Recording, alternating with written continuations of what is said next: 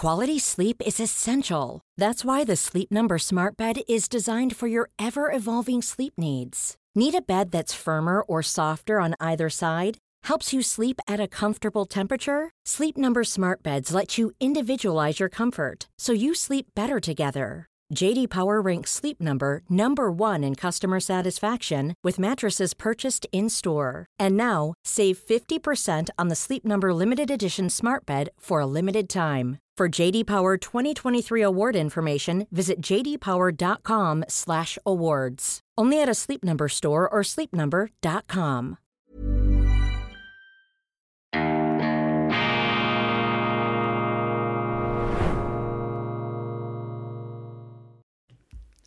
Grüezi miteinander, ganz herzlich willkommen und einen wunderschönen guten Morgen, meine sehr verehrten Damen und Herren, liebe Freunde, vor allem in Deutschland und in Österreich. Ich begrüße Sie zur internationalen Ausgabe von Weltwoche Daily, die andere Sicht, unabhängig, kritisch, gut gelaunt am Montag, dem 3. Juli 2023. Warum hassen alle anderen Parteien die AfD so und handelt es sich bei dieser relativen und sehr erfolgreichen Neugründung in der deutschen Politik tatsächlich um eine rechtsradikale, gefährliche Partei, die zwingend überwacht, unter Quarantäne gestellt oder am besten gleich verboten werden soll? Meine Damen und Herren, das sind die Fragen, die implizit oder ausdrücklich in den deutschen Medien mehr oder weniger bejaht werden.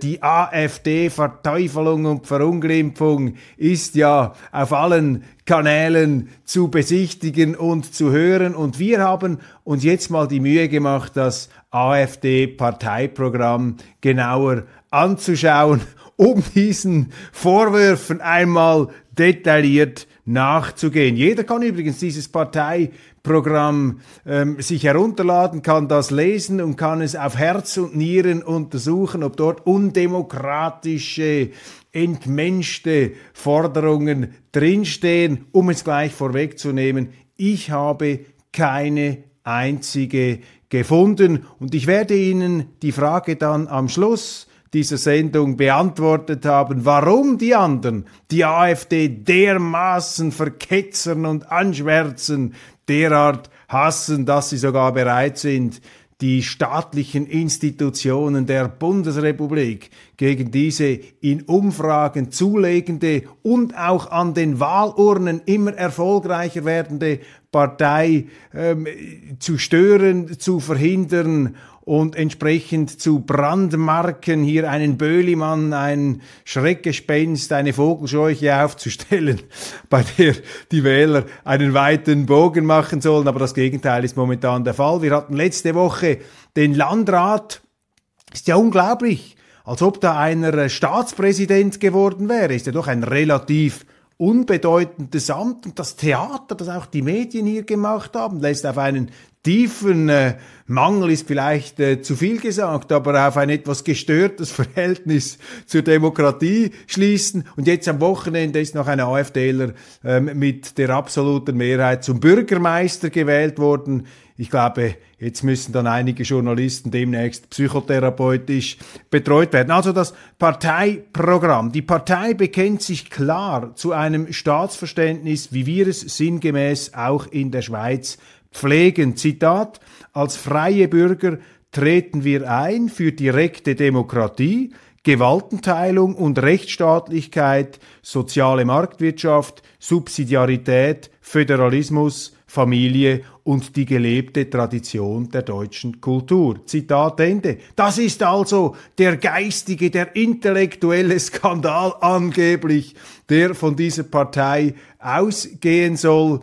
Unverständlich solche Zuschreibungen, die allerdings in den deutschen Medien den Mainstream bis ins Mark prägen. Selbst seriöse Zeitungen wie die Frankfurter Allgemeine Zeitung oder auch die Welt sind nicht in der Lage, hier diesem Sog der Verteufelung sich zu entziehen. Ja, im Gegenteil, sie sind sozusagen ein Blasbalg dieser Verketzerung. Sie treiben das geradezu noch an. Aber es gibt natürlich viele Grundsätze der AfD, die bei den Politikern der Ampelkoalition und darüber hinaus Angst und Schrecken verbreiten. Warum?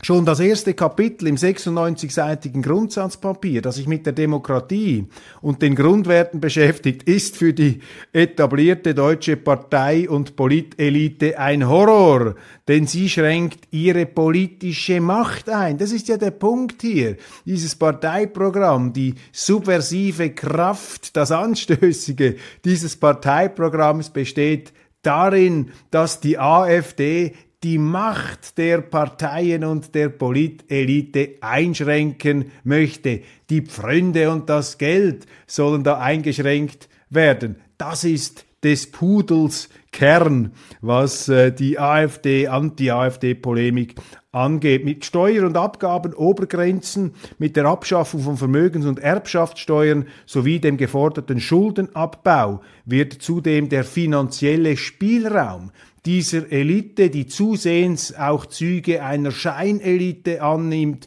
massiv beschnitten. Das ist der Punkt. Die anderen sind natürlich sauer auf die AfD, weil sie spüren, dass diese Partei ihnen da etwas an den Thronen laubsägelt, beziehungsweise die vergoldeten Throne ihnen geradezu wegzunehmen trachtet. So fordert die AfD, das ist auch ein wichtiges Instrument der Machtbeschränkung, die AfD fordert Volksabstimmungen nach Schweizer Vorbild, einen schlanken Staat für freie Bürger, die Gewaltenteilung muss gewährleistet und das Amt vom Mandat strikt getrennt werden. Die Macht der Parteien soll eingeschränkt, die Parteienfinanzierung wieder in Einklang mit dem Verfassungsrecht gebracht werden. Der Bundestag soll von heute sage und schreibe 736 auf 471 Mandate verkleinert werden.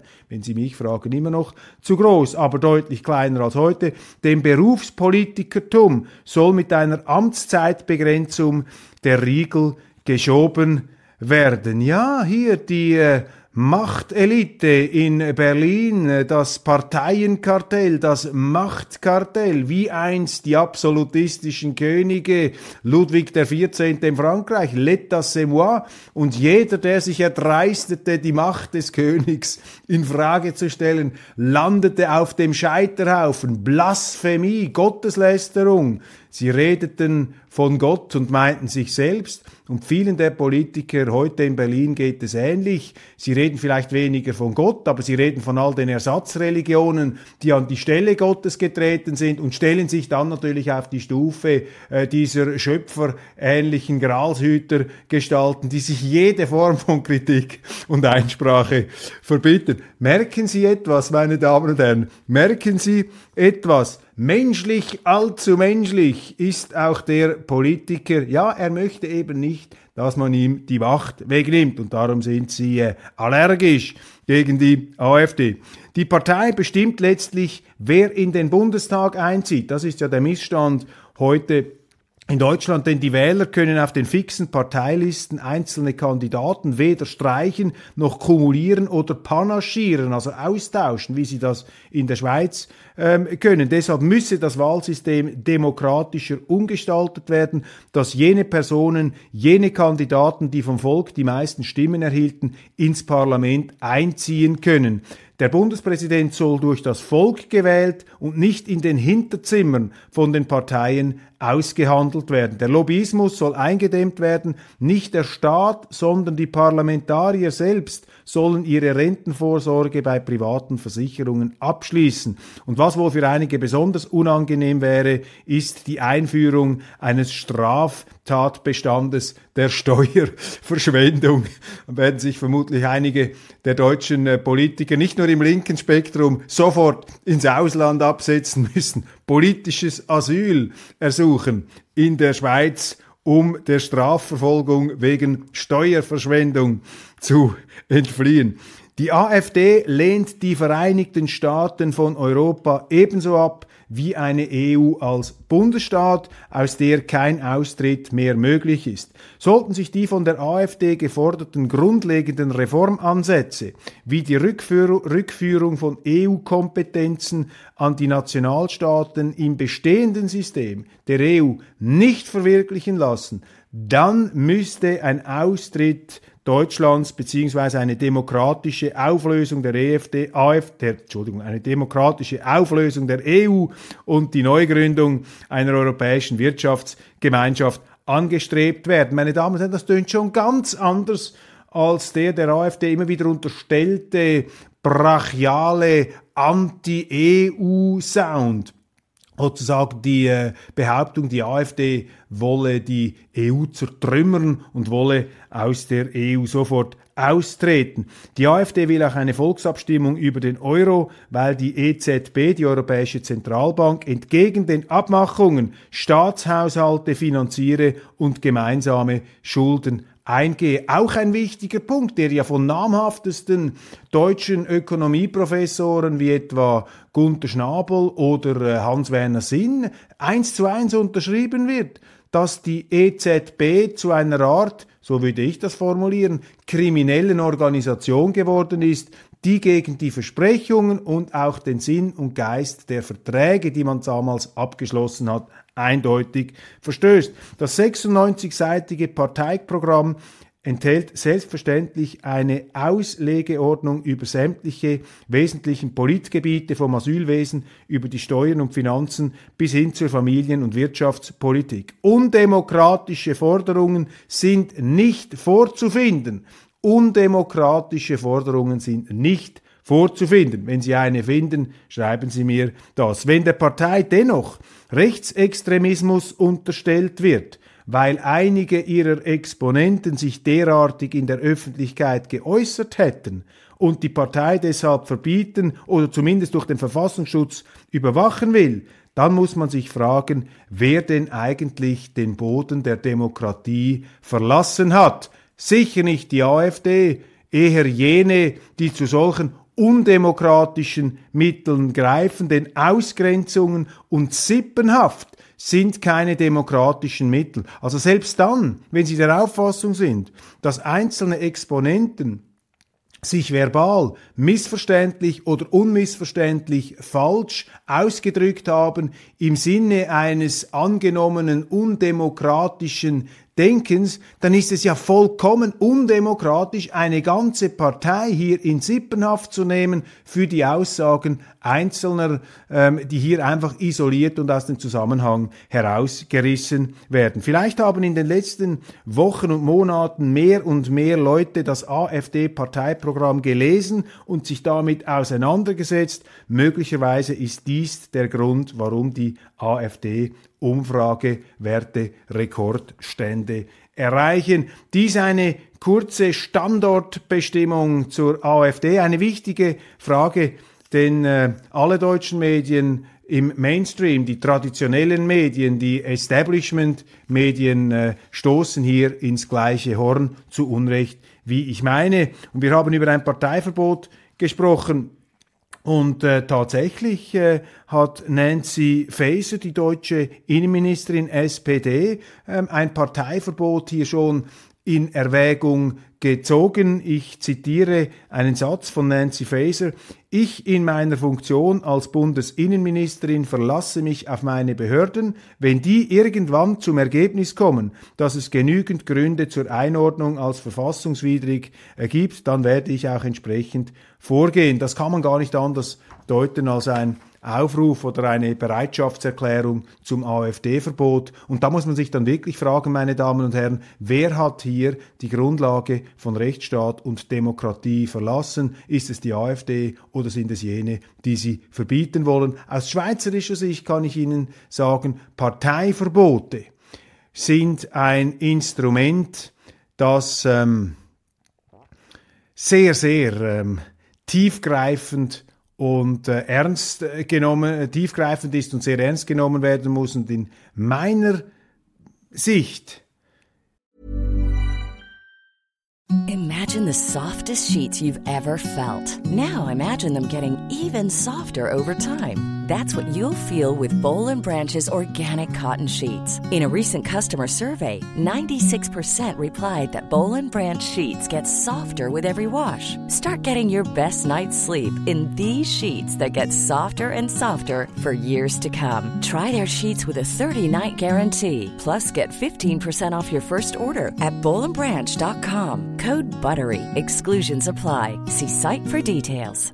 Quality sleep is essential. That's why the Sleep Number Smart Bed is designed for your ever-evolving sleep needs. Need a bed that's firmer or softer on either side? Helps you sleep at a comfortable temperature? Sleep Number Smart Beds let you individualize your comfort, so you sleep better together. JD Power ranks Sleep Number number 1 in customer satisfaction with mattresses purchased in-store. And now, save 50% on the Sleep Number Limited Edition Smart Bed for a limited time. For JD Power 2023 award information, visit jdpower.com/awards. Only at a Sleep Number store or sleepnumber.com. In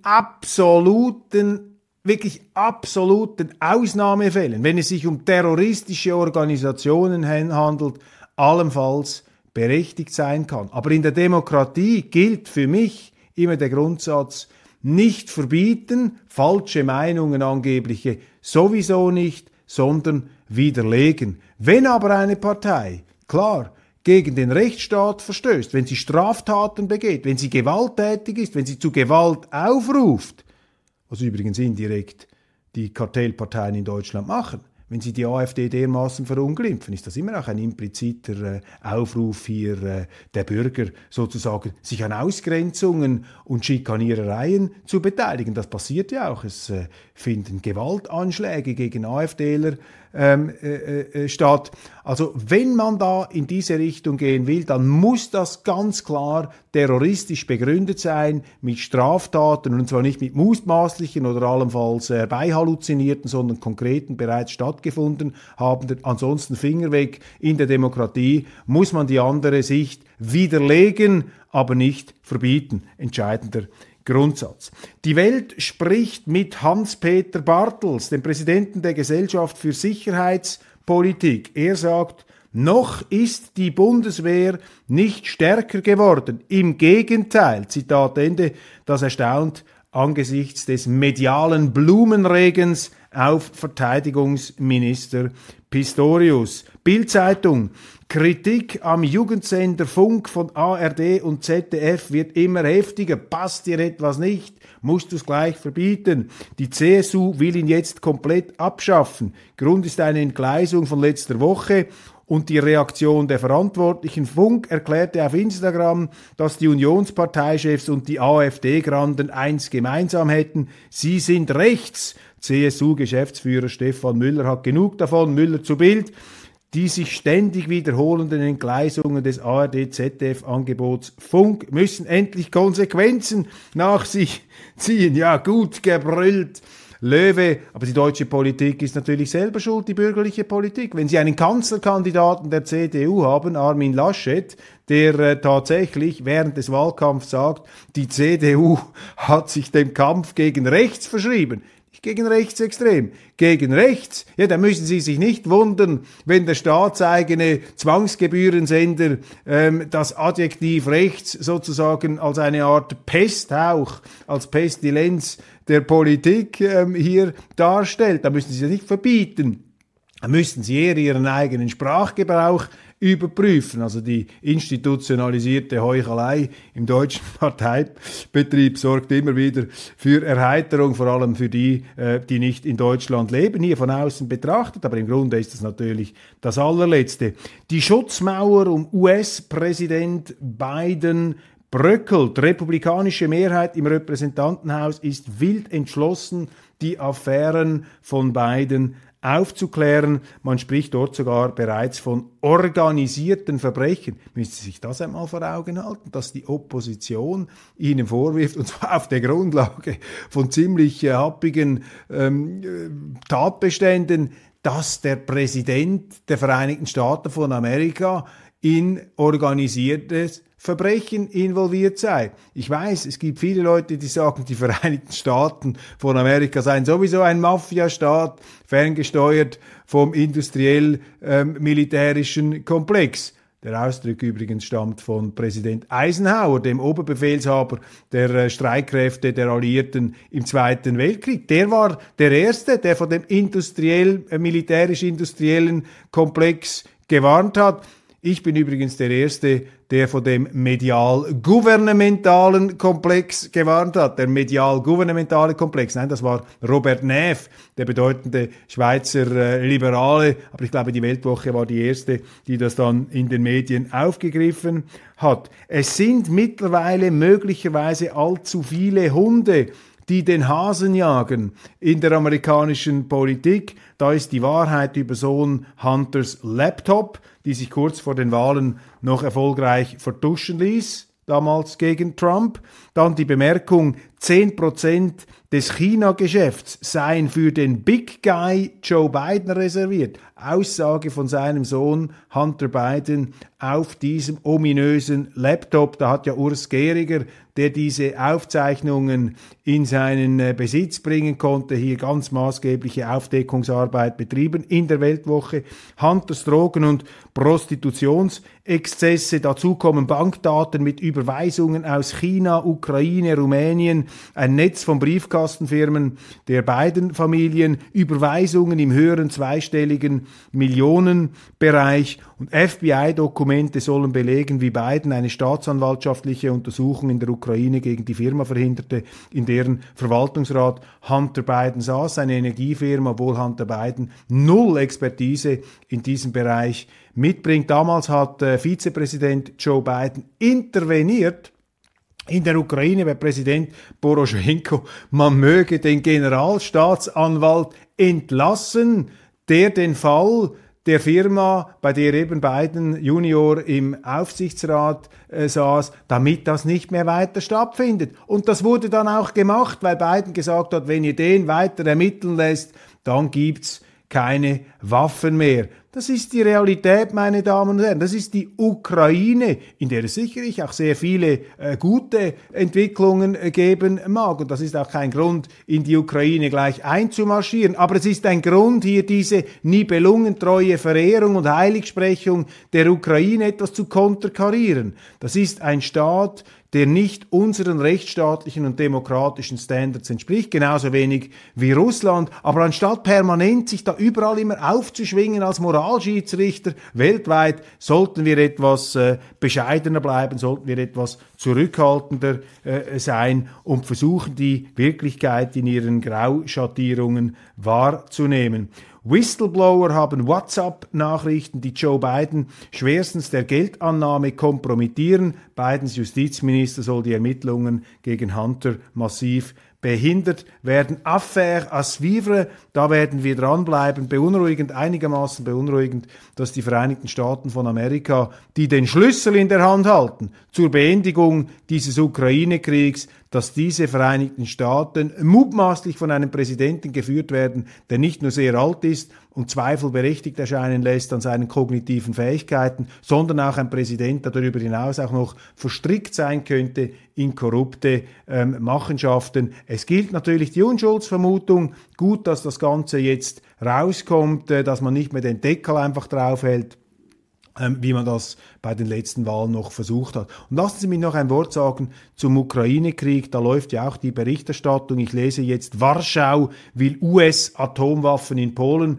Die Polen haben ja bereits atomwaffenfähige NATO-Abschussbasen in ihrem Land, die jederzeit mit Offensivwaffen bestückt werden können. Sie wollen jetzt also hier diese Atomwaffen haben.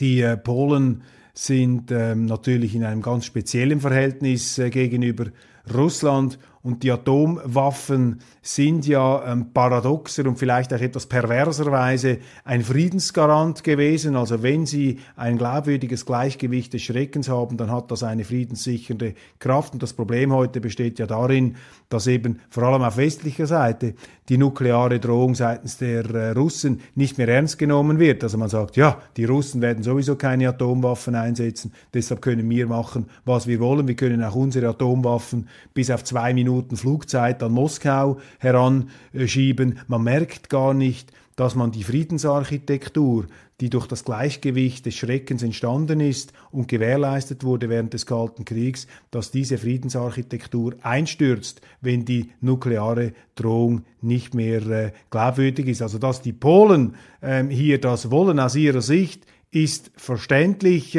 Ich meine, wir sollten das auf keinen Fall zulassen, beziehungsweise die Amerikaner sollten das auf keinen Fall zulassen, denn Atomraketen, die so nahe und immer näher an die russische Grenze kommen, haben eine destabilisierende Wirkung. Vor allem verschaffen sie den Amerikanern einen Vorteil im nuklearen Rüsten, was dann natürlich auf russischer Seite wieder die Unberechenbarkeit verstärkt, allenfalls präventiv loszuschlagen. Und das ist das ganz Entscheidende, das ist ein Befund, den man nicht deutlich genug unterstreichen kann. Eine Frucht, eine Lesefrucht meiner Beschäftigung mit Tolstois Krieg und Frieden. Wenn Sie dieses Buch lesen, dann gibt es da eine dominierende Beobachtung von Tolstoi, was den Krieg angeht. Er war ja ein Pazifist, er hat zeitlebens gegen den Krieg und gegen das kriegerische Denken angeschrieben. Tolstoi sagt, ein Krieg ist unbeherrschbar, ist unkontrollierbar und ist wesensmäßig das Unvorhersehbare schlechthin. Das kann jederzeit in eine Richtung ausschlagen, die niemand erwartet hat. Und er kann das an sehr einleuchtenden Beispielen darlegen. Wir haben es jetzt gesehen mit diesem Prigoschin-Aufstand, mit dem niemand gerechnet hatte. Plötzlich passiert das. Oder stellen Sie sich vor, ein ukrainischer Kommandant schießt irgendeine dieser britischen Langstreckenraketen ab, aus Versehen angeblich, in Richtung Russland. Das ist ja auch das Teuflische an dieser ganzen Geschichte, dass die Ukrainer natürlich einen Anreiz haben, diesen Krieg eskalieren zu lassen, weil Selenskyj möchte am liebsten NATO-Bodentruppen in der Ukraine. Und wie können sie das hinkriegen? Ja, indem sie die Russen immer mehr provozieren zu einem ganz brutalen Gegenschlag, sodass sie dann argumentieren können, jetzt muss die NATO rein. Also hier ist eine permanente Eskalationsgefahr im Raum, solange man diesen Krieg laufen lässt. Und das Gefährliche auf der westlichen Seite besteht eben darin, dass wir uns einbilden, diesen Krieg einhegen und kontrollieren zu können. Und im Moment ist diese Einhegung und Kontrollierung sozusagen die beherrschende Leitlinie unseres Denkens, brandgefährlich. Also ich empfehle allen und all diesen Superstrategen und Putin-Durchschauern die Lektüre von Tolstois Krieg und Frieden. Und die Russen haben es ja genau gleich. Für sie ist das auch unberechenbar. Putin weiß ja auch nicht, ob ihm irgendeiner mal von der Fahne geht, ob etwas aus dem Ruder läuft und ob die Art, wie er den Krieg führen möchte, eben auch begrenzt, militärische Spezialoperation, ob das nicht irgendwann die Kriegsfalken und Kriegstreiber, die Atombombenfanatiker in seinem Laden dermaßen auf die Palme bringt, dass dann von russischer Seite plötzlich eskaliert wird. Das ist doch völlig unverantwortlich, was hier gemacht wird, und zwar von allen Seiten, von Seiten Putins, von Seiten der Amerikaner und auch von Seiten der Europäer. Also muss man hier zum Krieg zurück, mit Tolstoi, mit Krieg und Frieden, weg vom Krieg hin zum Frieden. Und zum Schluss, damit wir auch einen friedlichen Schluss haben, möchte ich ein Zitat bringen, mit dem ich meine Schweizer Sendung eröffnet habe. Ein wunderbares Zitat von Goethe. Sie kennen mein Interesse für die Theologie. Ein Zitat von Goethe aus den Gesprächen mit Eckermann vom 31. Dezember 1823, wo der alte weise Goethe über Gott sagte, Zitat: Die Leute traktieren ihn, als wäre das unbegreifliche, gar nicht auszudenkende höchste Wesen nicht viel mehr als ihresgleichen. Sie würden sonst nichts sagen, der Herrgott, der liebe Gott, der gute Gott. Er wird ihnen, besonders den Geistlichen, die ihn täglich im Munde führen, zu einer Phrase, zu einem bloßen Namen, wobei sie sich auch gar nichts denken. Wären sie aber durchdrungen von seiner Größe, sie würden verstummen und ihn vor Verehrung nicht nennen mögen. Ganz wichtig, was Goethe hier formuliert, das ist eben der Moralismus, das ist dieser seichte, Selbstüberschätzungsmoralismus. Sie reden von Gott und meinen sich selbst. Sie ziehen Gott, den Allmächtigen, das Höchste, das Mächtigste, das Umfassendste in den Verfügungsbereich des Menschen hinein, behandeln ihn wie ihresgleichen. Eine tiefe Einsicht, die auch bedeutendste Theologen genauso gehabt haben, zum Beispiel Karl Barth, der eminente reformierte Theologieprofessor, übrigens auch in Deutschland tätig, ganz interessant. Und auch Papst Benedikt, der frühere Papst, das auch so gesehen, diese Neigung des Menschen, Gott einzuspannen, ihn zu instrumentalisieren. Und das ist ja genau das Gottesverständnis unserer heutigen Kirchen. Und darum sind die Kirchen leer, weil sie Gott nicht mehr ernst nehmen, aber sich allzu sehr, und vor allem jene, die von den Kanzeln herabpredigen, nehmen sich zu ernst. Die haben das Gefühl, auf der Kanzel bist du schon etwas näher beim lieben Gott. Zugegeben, man könnte auf diesen Gedanken kommen, auch in einer schönen Kathedrale, in einer katholischen, wo die Pracht so groß ist, dass sie auch etwas Berauschendes hat. Aber selbst in den nüchternen protestantischen Kirchen und Kathedralen, wo nicht so viel Schmuck die Sinne betört, haben wir dasselbe Abgehobenheitssyndrom. Also mit Goethe, mit Barth, Karl Barth und Papst Benedikt, Gott hab ihn selig, zurück zur Theologie, zu jenem christlichen Verständnis der Religion, das eben ganz klar trennt zwischen dem Menschen und dem Göttlichen. Gott trägt alles, er ist dem Menschen in Liebe zugewandt, aber er ist eben nicht verfügbar und er ist auch nicht begreifbar. Ganz wichtiger Gedanke hier von Goethe, schon 1823 formuliert. Ich wünsche Ihnen eine gesegnete Woche, eine Woche der Bodenständigkeit und der Zuversicht. Vergessen Sie nicht, das Leben sagt Ja zu uns. Eine riesige, eine umfassende, eine überwältigende Bejahung spricht zu uns aus allen Sphären der Existenz, auch wenn es Nachrichten gibt, die dieses Ja dementieren möchten, beziehungsweise Journalisten, ist nicht der Fall. Also zuversichtlich bleiben, die gute Laune nicht verlieren. Es kommt gut. Wir müssen allerdings alles daran setzen, dass es gut kommt. Machen Sie es gut.